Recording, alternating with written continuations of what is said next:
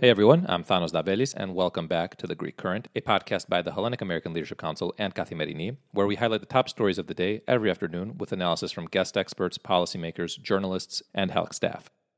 Turkey's central bank once again slashed interest rates on Thursday despite repeated warnings from economists that lower rates and a weaker currency tend to worsen inflation, sending the Turkish lira to historic lows against the US dollar. The central bank seems to be driven by the unorthodox policies of Turkish President Erdogan, who believes that lower rates are the only way to curb inflation. Meanwhile, the decline in the lira's value and skyrocketing inflation are hurting Turkish households and businesses. Piotr Zalewski joins the Greek Current to look into the drastic decline in the value of the lira over the last months and years, Erdogan's unorthodox economic policies and the influence he wields over the central bank, and how these developments are impacting Turkish households and consumers. Piotr Zalewski is the Turkey correspondent for The Economist. Piotr, welcome to the Greek Current. It's great to have you on. Thanks for having me on. Piotr, the Turkish lira plunged to historic lows on Thursday after the central bank cut interest rates, dropping to 11.07 against the US dollar. How drastic has the decline of the lira been over the last years? I mean, it's been drastic enough over the past few years, but over the past few months, it has been quite you know precipitous. In fact, over the past week, it's been quite precipitous. You mentioned a low of 11.07 to the dollar. I think we at some point topped 11.31 to the dollar at some point yesterday. And so the lira at this point has lost a third of its value, about 33% against the dollar this year alone. And just to give you an idea of how fast this depreciation has been, it took the lira 27 months to get from seven to eight to the dollar. And I'm mentioning these figures, you know, not because this is a, a rather scientific survey, but because each of these, you know, round numbers was supposed to be a psychological barrier, which the lira has cleared in increasingly rapid fashion. So 27 months to go from seven to eight to the dollar. From eight to nine to the dollar took under a year, 11.5 months. From nine to 10 to the dollar, it took a month. And to get where we are today, meaning from 10 to 11 to the dollar, took six days. And at this point, I think folks are counting down. The time remains for the lira to get to 12 to the dollar. Piotr, Turkey's central bank, as we mentioned earlier, once again slashed interest rates on Thursday, despite repeated warnings from economists that lower rates and a weaker currency tend to worsen inflation, which is currently running close to 20%, and some warn that it could hit 30%. How are these continued rate cuts by the central bank impacting the value of the lira? At this point, they're obviously the key driver of the lira's depreciation and also key driver at this point of inflation. Obviously, you know, we've seen inflationary pressure mount across all economies, but in Turkey, this problem predates the pandemic. Turkey was already running double digit inflation before 2020 and also running double digit inflation because of a fairly misguided monetary policy. So official inflation is at 19.9%, but you have to bear in mind that the overwhelming majority of Turks believe real inflation to be considerably higher. I remember a poll that was taken earlier this year, which 83% of Turks said that they believe that the actual inflation numbers were higher than the officially reported ones. And one group of Turkish academics calculates that annual inflation is running at a rate of approximately 50%. Let's assume, you know, 19.9%. I mean, even if the real inflation is what the Turkish Statistics Office says it is, that's alarming enough. And it's even more alarming when you have interest rates that are 5% below the inflation rate. With the latest interest rate decision, the central bank brought the benchmark interest rate down from 16% to 15%. Again, so that makes for a negative real interest rate of 5%, and that entirely unsustainable. And that has placed the lira under a lot of pressure and will continue to place the lira under considerable pressure. The central bank, Piotr, seems to be driven by the unorthodox policies of Turkish President Erdogan who believes that lower rates are the only way to curb inflation. In fact, this week in Parliament, he said he would continue his battle against interest rates to the end. Can you talk about this worldview by Erdogan and the influence he wields over the central bank? The influence he wields over the central bank is quite clear. He has now gone through four different central bank governors in about two years.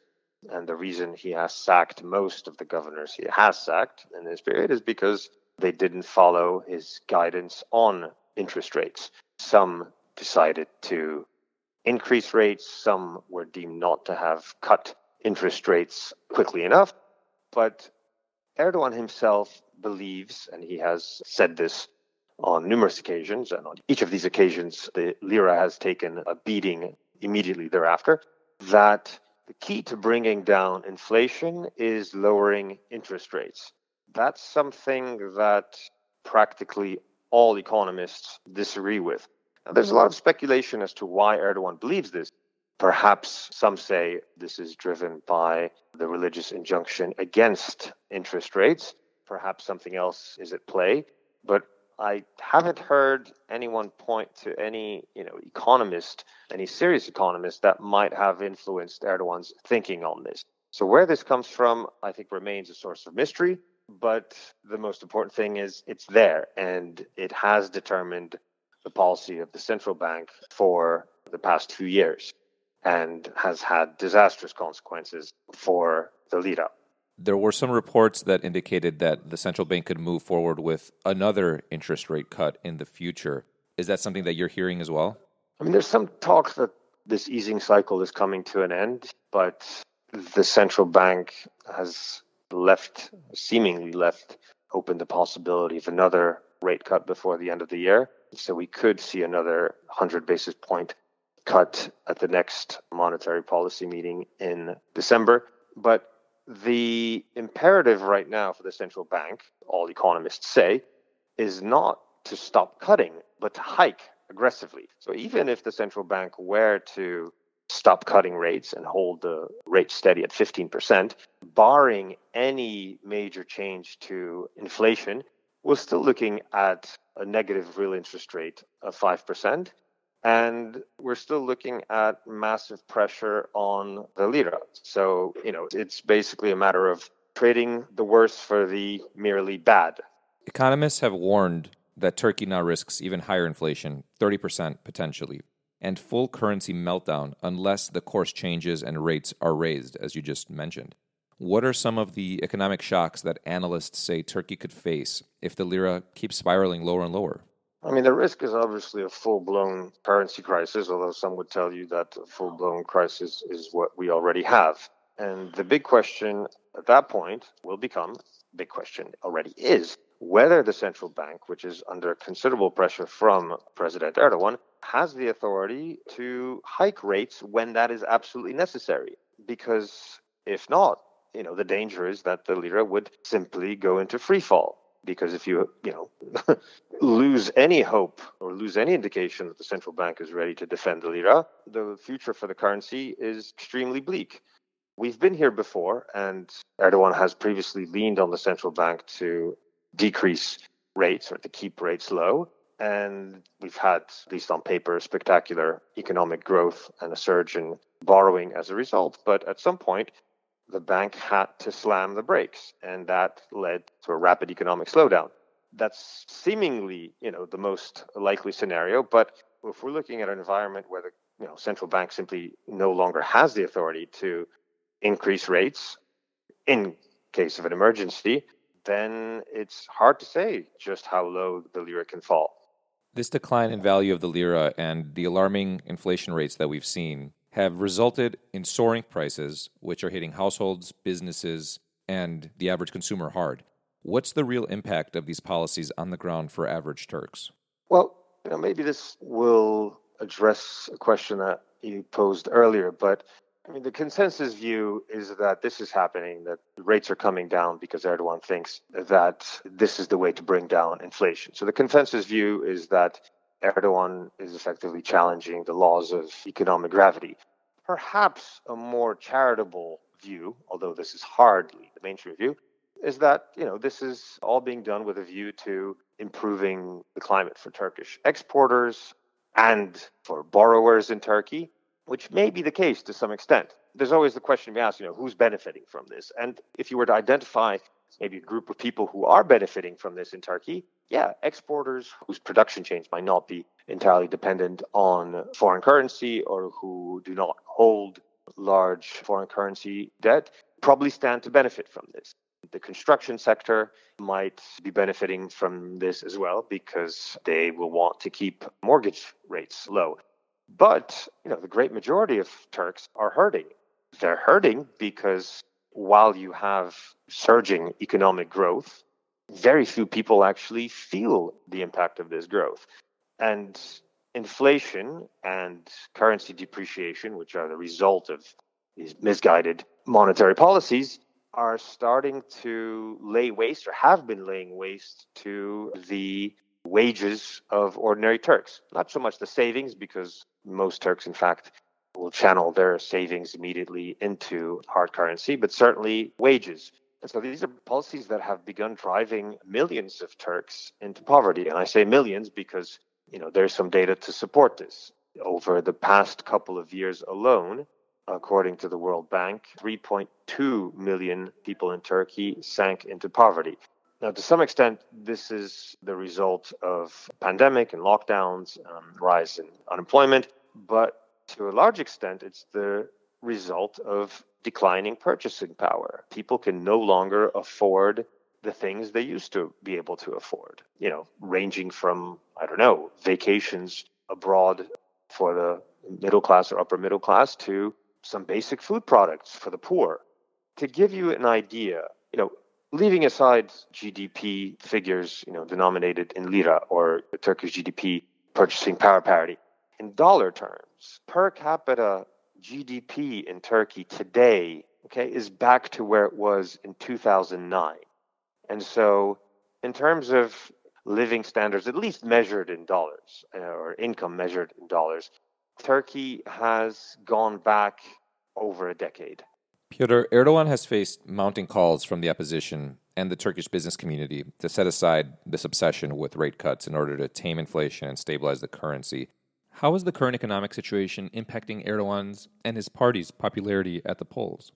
You know, the results are, are quite clear, or rather, the, you know, the verdict of pollsters is quite clear that Erdogan's popularity, especially popularity of his party, are melting away.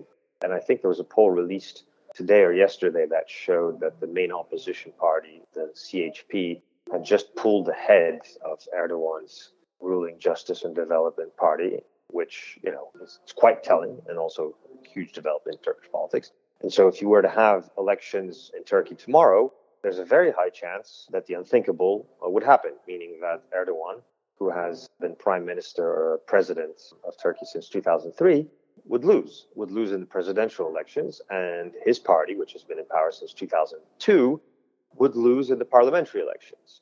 You know, and this begs the question of you know, why is he doing this, and who is benefiting from this, if not his electorate? And I think that's something that a lot of us here are really struggling to understand because while some people or some section of the economy might benefit from this kind of monetary policy and this kind of economic environment, I think it's safe to say that the number of people who are hurt by this certainly outweighs the number of people who benefit. And so, not only does this policy not seem to make economic sense, it also doesn't seem to make political sense. And so that makes the job of you know understanding Erdogan's motivations even more difficult. Piotr, thank you for joining us on the Greek Current. It was great speaking with you. Thank you, and thank you for having me on. In other news, Greek French defense cooperation and regional developments were the focus of talks between Greek Prime Minister Kyriakos Mitsotakis and French Foreign Minister Jean Yves Le Drian on Friday. Their talks also addressed ways of strengthening multifaceted bilateral relations, with an emphasis on the defense and economic sectors. France's foreign minister was in Athens to take part in a quadrilateral meeting of the foreign ministers of Greece, Egypt, Cyprus, and France, which concluded with a joint statement reiterating the alignment of all four parties and stressing the importance of international law, in particular, international maritime law and energy cooperation. They also committed to reinforce their cooperation on security and stability matters. Finally, Greece is the latest EU country to impose more restrictions on those unvaccinated against COVID 19 following a surge in infections in recent weeks. In a televised address to the nation on Thursday, Prime Minister Kyriakos Mitsotakis said that from Monday, unvaccinated people will be largely barred from indoor spaces, including restaurants, cinemas, museums, and gyms, even if they test negative for COVID 19. Mitsotakis appealed to all, particularly the unvaccinated elderly, to get their shots without delay. Greece is mourning unnecessary losses as it very simply does not have the vaccination rates of other European countries, he said. About 61% of Greeks are fully vaccinated, below the average rate in the EU of 65.4%. That wraps up today's episode of The Greek Current. Thanks for tuning in.